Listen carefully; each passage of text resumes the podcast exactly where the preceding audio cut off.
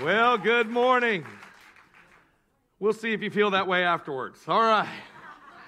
Hey, we're going to have an incredible day in God's presence. If you got a Bible, why don't you go to John chapter 8?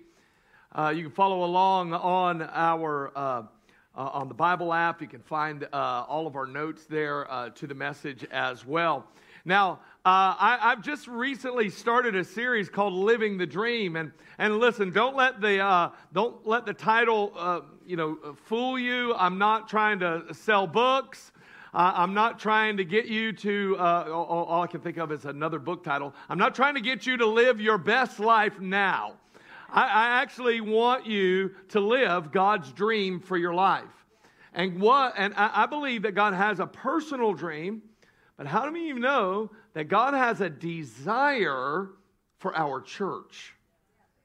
You know, one of the great things about the scriptures is that it tells us that there were people who understood the times that they lived in. They understood the moment that they were in, and they understood what to do, the sons of Issachar. And because of it, they were uh, noble. And because it, because of it, they flourished.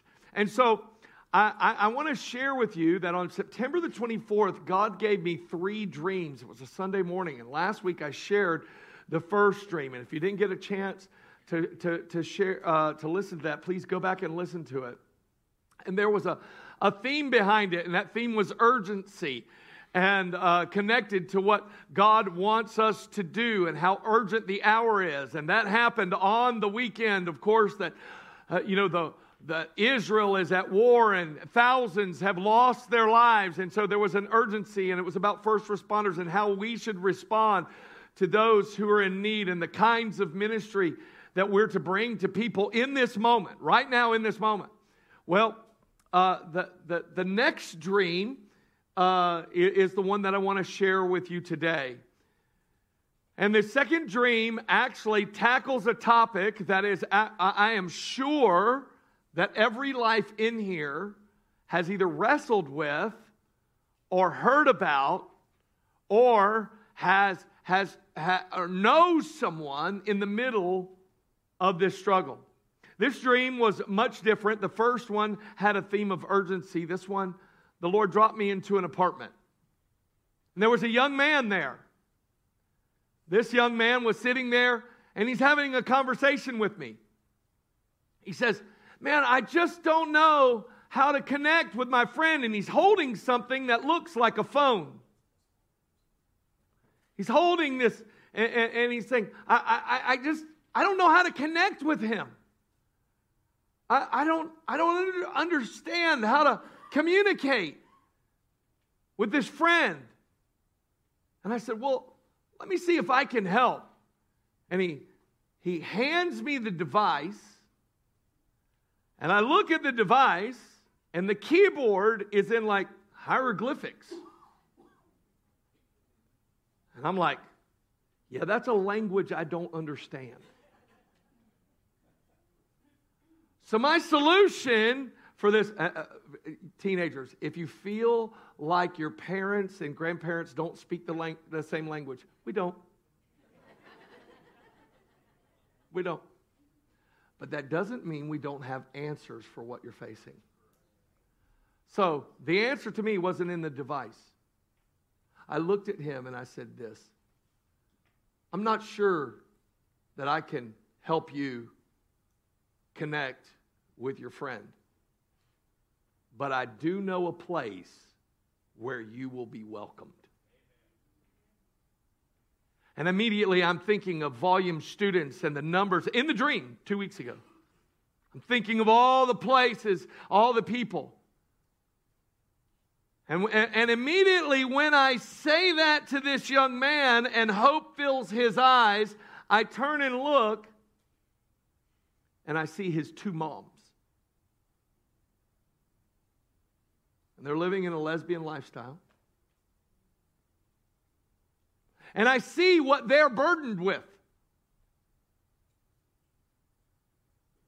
One of these women has been married before, got so frustrated in the relationship, she got divorced. I know all of this in the dream. She gets divorced. This is her son.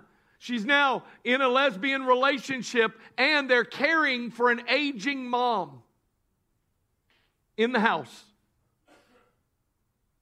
thinking we're going to have to release her and maybe send her away and care for her. And the moment her son gets, gets bright in his heart and spirit, thinking that there is a place where he can connect, they look, both women look at me. Don't, they don't say it with their lips, but I hear it from their heart. They say this I wonder if we would be welcome there.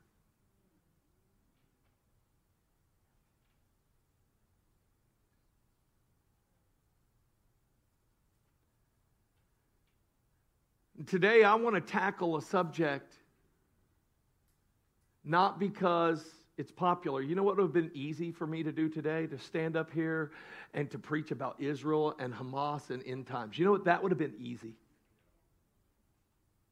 But you know what God wants us to do right now? Is to get ready for the harvest that's in front of us. He wants us to get ready for what is taking place right in front of us. And, and, and listen, church, I, I, I, you know, this was a dream that came to me. I didn't ask for the subject. Some of you are like, uh oh, what's he about to say? I saw it in first service. People's brains looked like toasters that had gone like a little too long. I could see the smoke rising at first. Hang on till the end, okay? You know, when it comes when it comes to LGBTQIA plus I, I, it's hard for me to keep up. When it comes to those issues, church, I think God wants to give us a heart adjustment.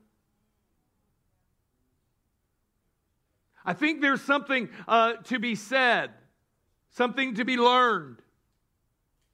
Because on the one hand, there's this, there's this growing kind of public lobby, this public policy, these, these people, and by the way, many of them not involved in those lifestyles, but using this, this issue for political power, and, and they're, they're pushing ideas.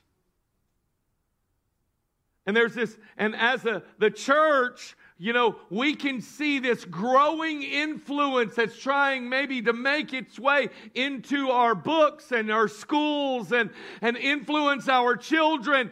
And here's the mistake that we can make when it comes to ministering to people in those lifestyles that we can make a tragic mistake, and that is this. We need to understand that public policy and personal ministry need two different mindsets. Public policy and personal ministry need two different mindsets for people who are, who are struggling. So, by the way, please don't, don't go to your fo- uh, favorite political brand, get your talking points, and think you're going to help somebody. Let me give you some clarity on that. Public policy is the place where ideas are debated about how is the what is the best way to build a society. That's basically ministry of the head. It's ideas. By the way, did you know that every society is built on some kind of code? Everyone. And ours in America is built on the Word of God. Our judicial system is built on the Word of God. Our entire uh, legal system of representation is it comes right out of the passage we're going to share today. The reason why some societies are better is because their code is better. So, church, I want to give you this from the very beginning, and maybe some of you get really excited about this part. Uh, when it comes to public policy, you need to show up at a school board meeting. And you need to say, hey, listen, I don't want you teaching my child about sex. I don't want you giving them the wrong idea. I don't want you to int- introducing them in, these ideas. And we need to take a stand in public debate. But if you carry that same mindset to a person, they're never coming to Christ. By the way, the reason why our country is in the condition it's been is because publicly the church has been silenced. You're called to be a light. Make no mistake, don't buy into the lie that says, oh no, we're, we're to keep the church and the state separate. No, that's not true ever.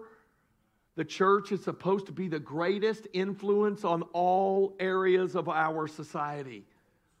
Why? Because blessed is the nation whose God is the Lord. So we can say, no, some ideas are better for building a society. And by the way, uh, if you go to the meeting, if you're quoting chapter and verse, they may not, they may not have the Bible as an authority in their life. Why don't you give just some practical reasons why?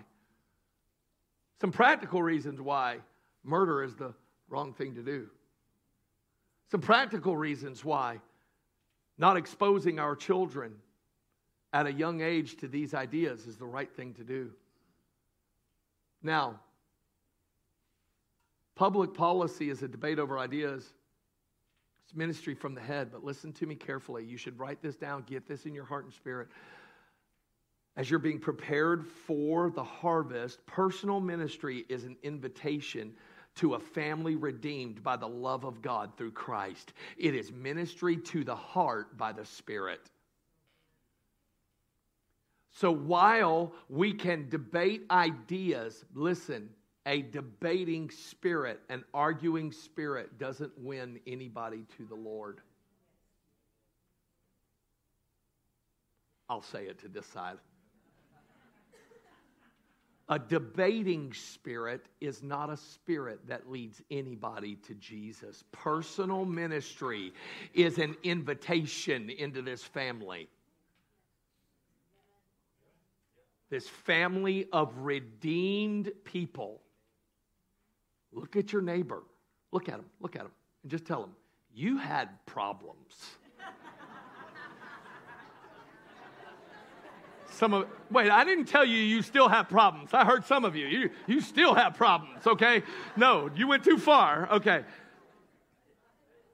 Come on, we all had problems, but sometimes what we do, remember last week, uh, Jesus tells us, cleanse the lepers.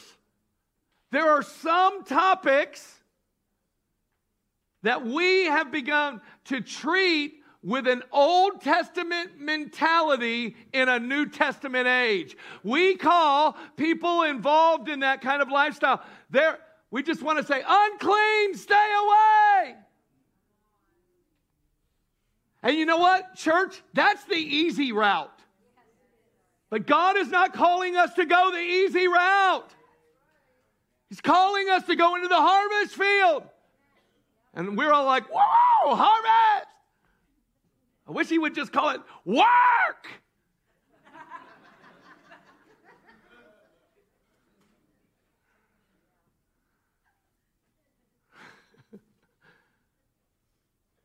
Listen, then Jesus comes along and he says, Cleanse the lepers. I actually believe that perhaps our mentality has said, okay, there's a whole group of people have certain ideologies and certain identities, and we just, it's easier for us to stay away. And I'm here to tell you, Calvary Church, we're going a different way. We're going after the harvest field. Listen, listen to me, listen to me. Whether or not your kids have told you, now it's up to one in five in their schools. One in five are dealing with identity issues, are dealing with sexual issues. And why? Because, because the church as a whole has not been a voice. We haven't been a voice of clarity to our kids, and we haven't, we, we, we've just kind of released that. We said, oh, no, no, we're just going to try to just not make too many waves. No, no, no, I had a dream. In Calvary, we're going to make a difference in lives, listen, that some of the church has given up on. And I want to tell you, this church has people sitting in it now who were once trapped, but now have been set free. That's not a that's not that, that's not to, to create an ovation for this place, but an ovation to a God who loves people, who redeems people, and brings them into the family of God.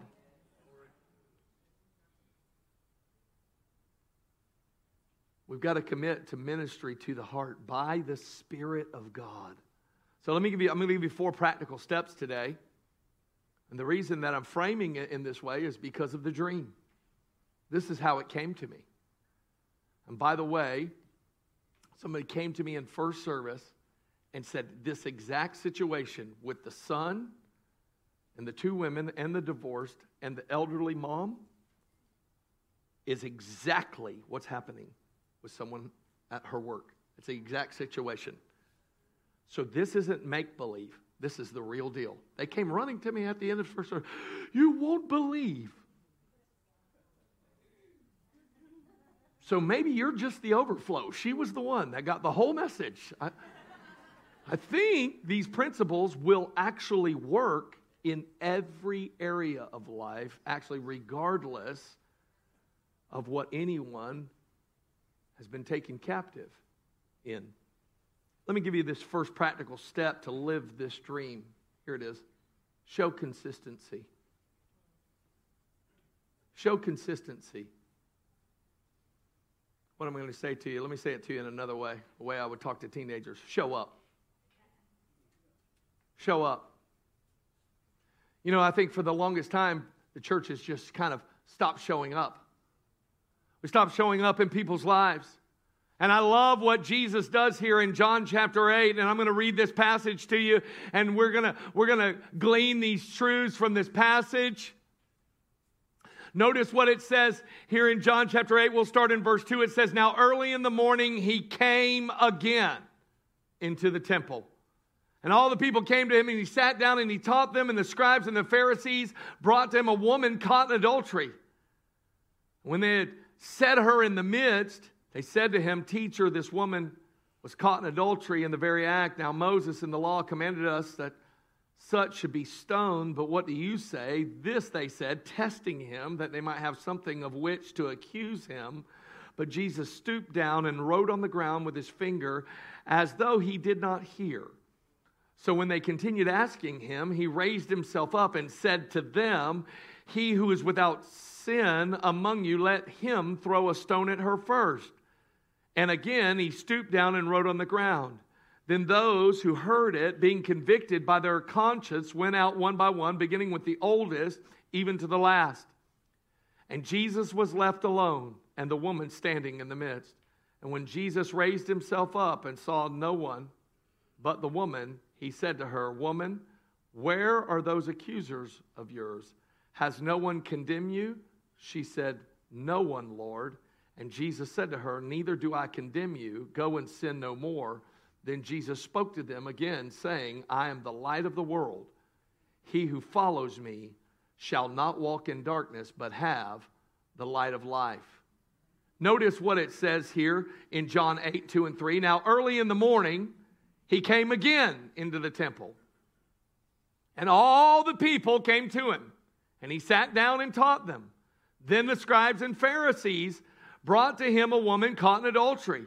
And when they had set her in the midst, let me say this to you the more you show up, the more God can use you.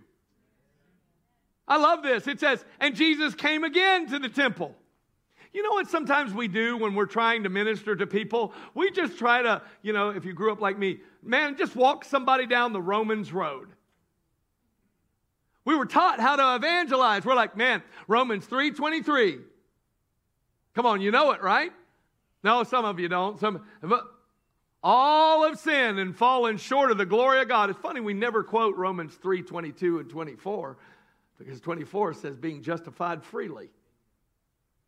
Well, anyways, I won't fix everybody's theology all at once, but here's the very beginning.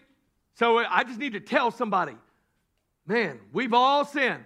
All right. Now I need to tell somebody that the wages of sin is death, but the gift of God is eternal life. Romans 6, 23, right? I'm walking somebody down the Romans road. And then eventually I'm going to get into John 16. For God so loved the world that he gave his only begotten Son, that whoever placed faith in him, whoever believes in him, should not perish, but have everlasting life. And you got through your speech. And the people in front of you go, Well, I'll think about it. And you know what we do many times as believers? Check. Well, I've done my duty. Check.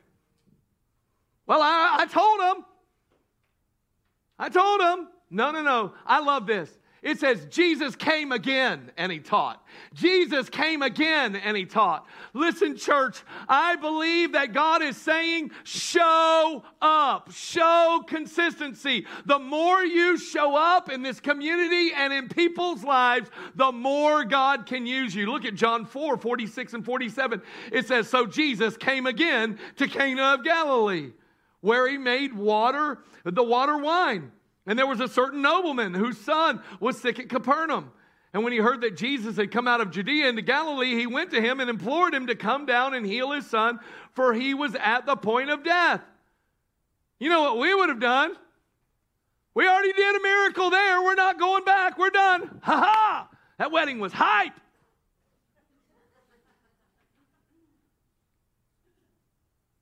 They got their sign, they got their ministry. Notice what Jesus did. He came again. He went back to the place of a miracle. He went back to that place of breakthrough, knowing what? There is going to be someone there in need of ministry, and their son is at the point of death, and they need me to come and show up again. Listen, church, show up again, show consistency. Don't throw people away. I love what it says in Mark 11. Look at this. 27 and 28. We don't even, I don't even think we like this verse. It says, Then they came again to Jerusalem. And as he, as he was walking in the temple, the chief priests, the scribes, and the elders came to him and they said to him, By what authority are you doing these things? Who gave you the authority to do these things? I want you to show up so much in this community, people start asking you, What in the world are you doing here? What are you doing here? Who gave you permission to be here? I've gotten that question a few times on campuses. Who gave you permission to be here? Well, I did things the right way. I am a school volunteer. I've been trained. I went through this, went through all of that. And so I stand in those places showing up. You have no idea what it's like to just consistently show up and what God might do. I remember a time several years ago, the student pastor was leading an FCA huddle at Citrus Springs Middle School.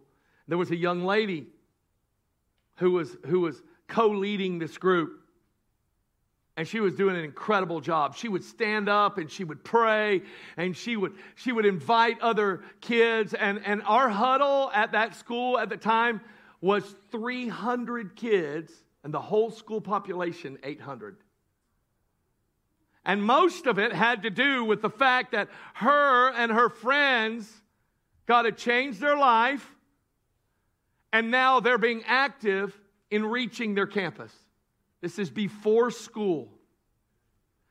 Uh, when she was in leadership, our Christmas party had over 500 students in it.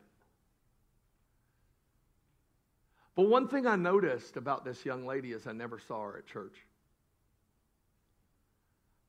I never heard her talk about her church. And so just one day in conversation, I went to her and I said, You know, um, I'm just wondering, where do you go to church? I said, I would love, if you don't have a church, I would love for you to come and be a part of our youth ministry. And she goes, Oh, no, this is my church. I said, Wait, well, she goes, No, no, no, this is my church. I said, Why do you say it that way? She goes, Because my moms won't allow me to go to a church. And then she said this because they're both into witchcraft. And I'm the only believer in the house.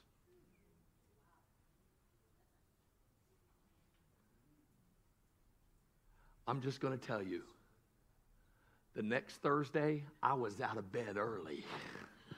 I'm going, God, I'm going to keep showing up.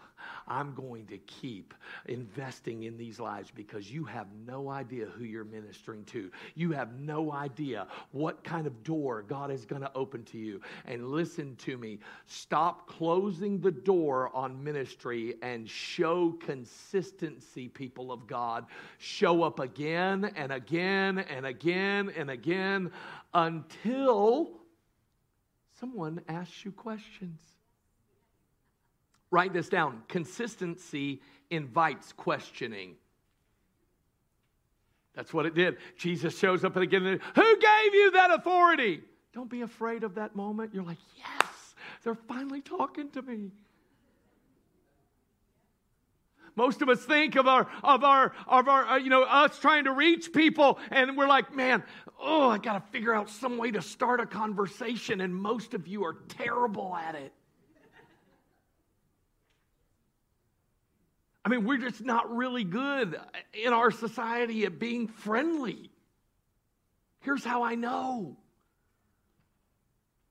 If I could just read your minds for a moment, you come in on a Sunday morning and you sit down and you think to yourself, man, this church, it's not very friendly because no one's coming up and talking to me. And the thought never occurs to you to get your feet moving toward the people around you, going, Hi, I don't know your name. You never thought for one moment that you might need to be friendly. You might need to show up on your row. You might need to consistently go and talk to people. You're like, I'm not on the host team. I don't need you on the host team, I need you in the family.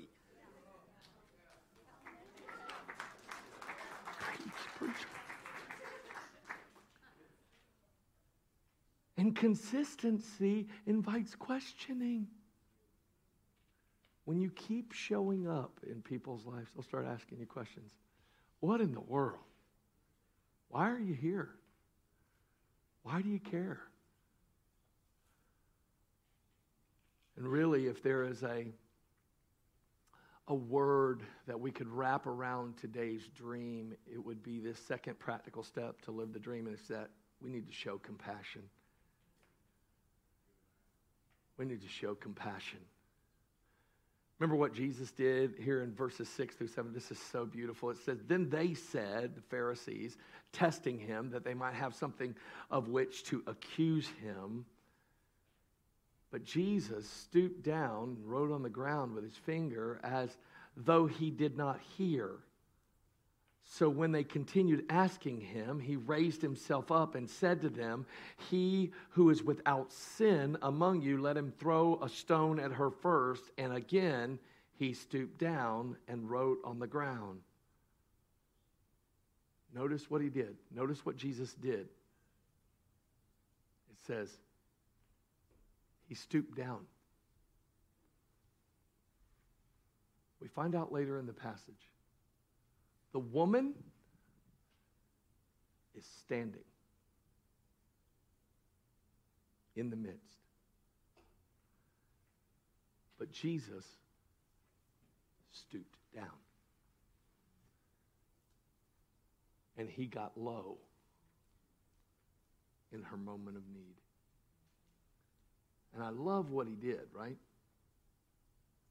He starts writing in the dirt. Say, what was he writing? The names of all the concubines the Pharisees go and visit. I'm just kidding. I don't know what I was writing. I don't know. I don't know what he's writing. That's what I hope he was writing.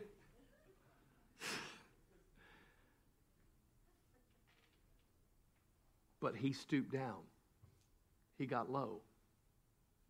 He got into the dirt she was in. The word compassion means this with suffering. He got alongside the suffering. That's a little different than a political argument, isn't it? He got down in the dirt. And I want to tell you if you feel trapped here or you don't know if God will do something in your life, I'm telling you today, we have a Jesus who will get down in your dirt. And then I love what he does. It says, and then he stood up. Did he talk to her? No. He talked to her accusers. He talked to her accusers and said, Let he who is without sin throw the first stone. You know what this is, a, this is telling us to do? That we need to get down in people's dirt. And when we stand up, we stand up in intercession and we deal with the voice of accusation that is trying to rail against a generation. Listen, Listen, you want to know why the suicidality rate of this grouping of people is so high? It is because Satan's voice can only lead to suicide and death. What was the voice of those, those, those religious people in that hour? Moses says, hit her with a stone, kill her. The voice of Satan always leads to death. If we, how, how many of you could say, man, I, I, remember listening to the voice of Satan and I was, I was headed toward death, but I am thankful that Jesus came and got in my dirt. He came and got my dirt. And then he stood up in intercession for me. Notice what she did remain silent. Church, we need a people who will get in the dirt where people are suffering, but also will stand up for them in the place of prayer and say, Satan, you stop speaking death over them. You stop speaking confusion over them. I'm crying out in this moment, and I'm going to intercede on the behalf of the hurting, on behalf of those who are caught in sin. And then I love what he does. When he's done with that moment of intercession, he's back in the dirt.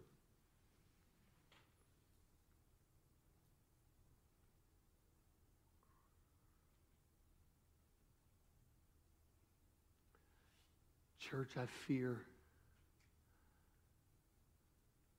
we've forgotten how to get into the dirt.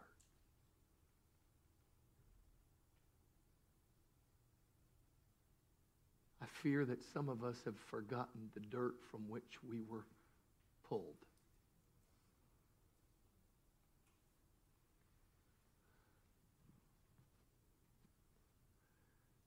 He came alongside her suffering. You should write this down. Compassion opens the door to mercy. Now, what I'm about to say to you next is probably one of the, the most revelatory things concerning a people or a region who end up in sexual sin. It's one of the most revelatory things that when it comes to the area of sexual sins of all kinds, by the way, including this one, you know, there's a, there's a, a tendency in the church to say things like, you know, that community is going to end up like Sodom and Gomorrah. Why? Because that is a story of a place where men were trying to rape angels who did not even consider the raping of women satisfactory, but they wanted to rape these quote unquote men being held in the house of Lot. But what if I were to tell you that Sodom's problem was not sexual deviance? I want you to look with me at Ezekiel 16. It's verse 49. This is a moment where God is speaking to Jerusalem and saying, Listen, Jerusalem, you have really messed up. You have left me. You have left me. And you think you're better than some of these other cities. And then God peels back the page and tells us something really revelatory about Sodom. Ezekiel 16 49, it says, Now this was the sin of your sister Sodom. She and her daughters were arrogant, overfed, and unconcerned. And they did not help the poor and the needy. If you read the next verse, you find out that, that that actually led to the next step. What does it say? They were prideful. They went to the buffet after second service.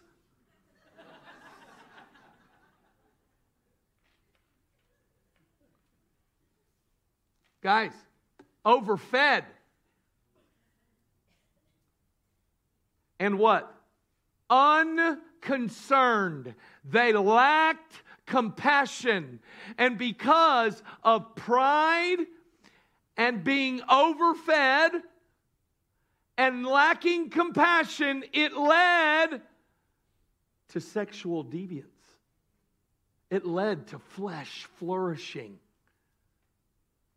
I think God in one verse tells us how we're supposed to bring the antidote to a, to a, uh, to a people and a society that is crumbling under, under in every way. That's saying, listen, uh, the nuclear family needs to go away and, you know, you can just be with whomever. No, no, no.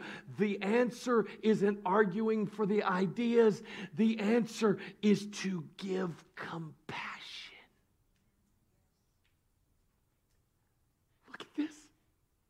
says, This is the reason judgment came. Could it be, church, that because we have taken that Old Testament mentality and said, no, no, no, these people, they're just lepers, and we have been unconcerned, that God is saying, no, no, that's why things are falling apart. I believe the Spirit of God is saying to us, it is time that we show compassion. Listen, compassion is the seed we sow to welcome the mercy of God.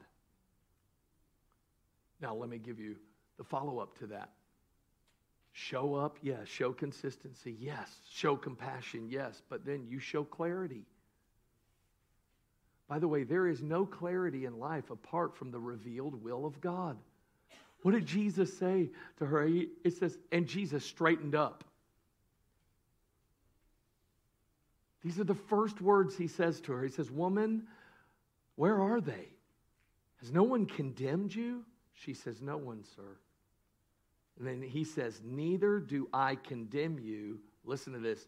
Jesus declared, Go now and leave your life of sin. Go now and leave your life of sin. Notice what, what, what Jesus, the face of grace, does in this moment. First, grace silences the accusation, they're no longer there. Grace silences the accusation. Grace then shows the way. He's saying there's a way out of this. He says, Go where? Now. Go. Go. Leave this. By the way, you should know this. This whole scene is a setup. John 8 is a complete setup. Here's how you know where's the guy? She was caught in the very act. Last time I checked. Where's he? He wasn't part of the plan. And so Jesus comes and silences the accusers. And then what does he does? He shows the way.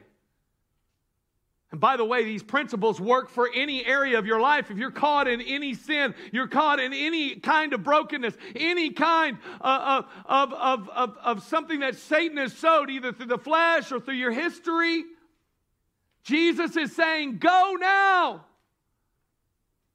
He says, There's a way out, there's an open door. That's what grace gives us an open door. But where does it lead us? Does it just simply lead us to acceptance? No. It says, grace enables all change. He said, go and leave your life of sin. We have to be clear. There's really a group of people in the church that says, no, no, no, no, you don't want to ever, you know, you don't want to ever confront, you know, just, just kind of always be there. But yet, Jesus, in this moment, in a moment where He shows us how to show up again and again, He shows us how to have compassion, He shows us how to intercede, He shows us that what is needed in that moment when grace shows up is clarity. Listen, no one has an encounter with God apart from His Word. They don't just have an encounter because you're nice. Why don't you be kind and give them clarity? By the way, 1 Corinthians 6 kind of gives us some real clarity, and maybe, maybe all of us need to review this list because this tends to be that, that list that we kind of aim at people who are struggling in a certain area with their sexuality. But oh my word, the deception that, that the enemy brings. He says, Do you not know that the unrighteous will not inherit the kingdom of God? Do not be deceived, neither fornicators. I mean, stop sleeping around with the opposite sex, nor idolaters. Don't worship anything but God, nor adulterers, nor homosexuals, nor sodomites, nor thieves, nor covetous. If you're driving around Citrus Hills, wishing you had their house, you're on the list. If you were up till 3 a.m. on Zillow,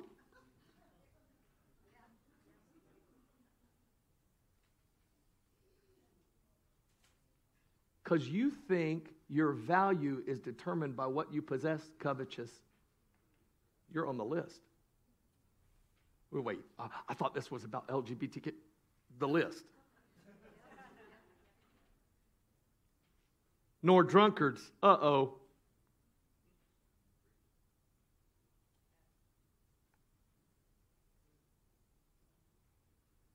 Same list nor revilers, extortioners will inherit the kingdom of God. Listen to me. They don't inherit the kingdom of God if they die in that condition. None of them. None of them. And listen carefully because this is what grace does. This is what Jesus does. And such were some of you. Oh, this is so good. But you were washed you were cleansed, sanctified, and you were justified in the name of the Lord Jesus and by the Spirit of our God. When you were justified, it was just as if you had never sinned. That's what Jesus does. God doesn't give us grace to keep us the way we are. I'm going to let everybody here know Christianity is the theater of change. Why? Because the grace of God in Christ brings us all into the new creation. All of us.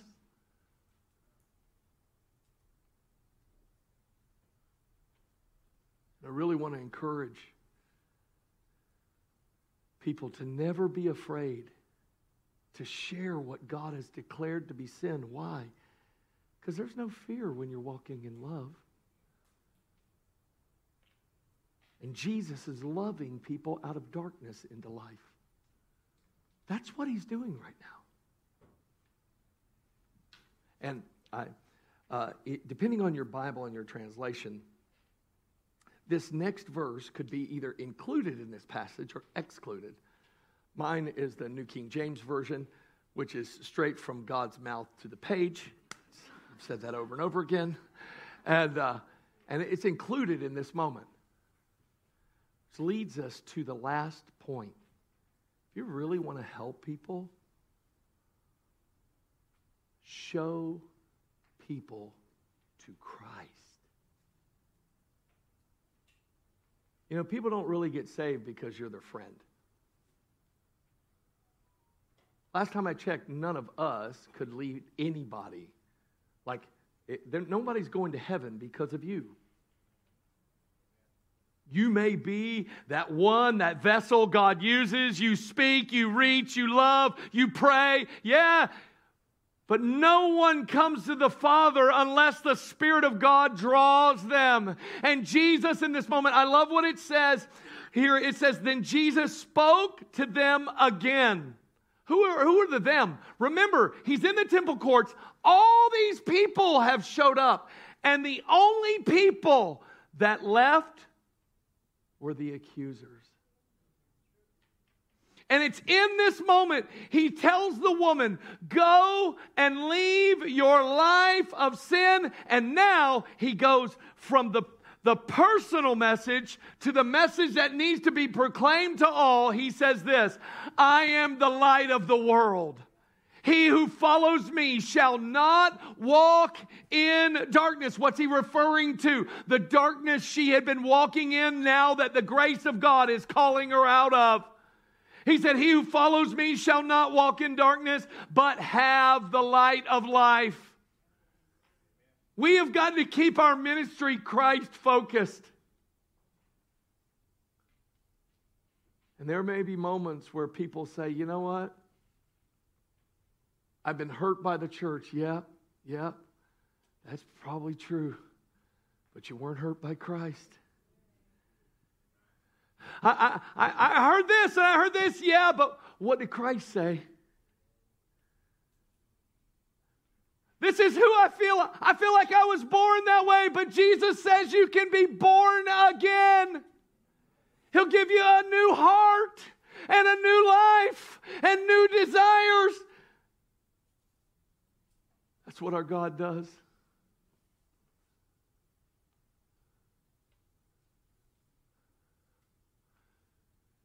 You know, in that dream, I noticed something. It was, was my commitment to reaching a young generation that opened a door into the lives of these women. And I want to tell you, church, as long as you're interested in reaching the next generation, we will live in the moment where God turns the hearts of the children to the fathers and the mothers and everything that they're bound up in, every kind of brokenness is going to be right there. And some of you are maybe, maybe looking today and wondering are you, are you saying people can really be set free of those lifestyles? Yes, everything in the list, which is everything. But what do we as the church need to do? We need to show up. We need to show consistency. We need to show compassion. We need to show clarity. And we got to show people.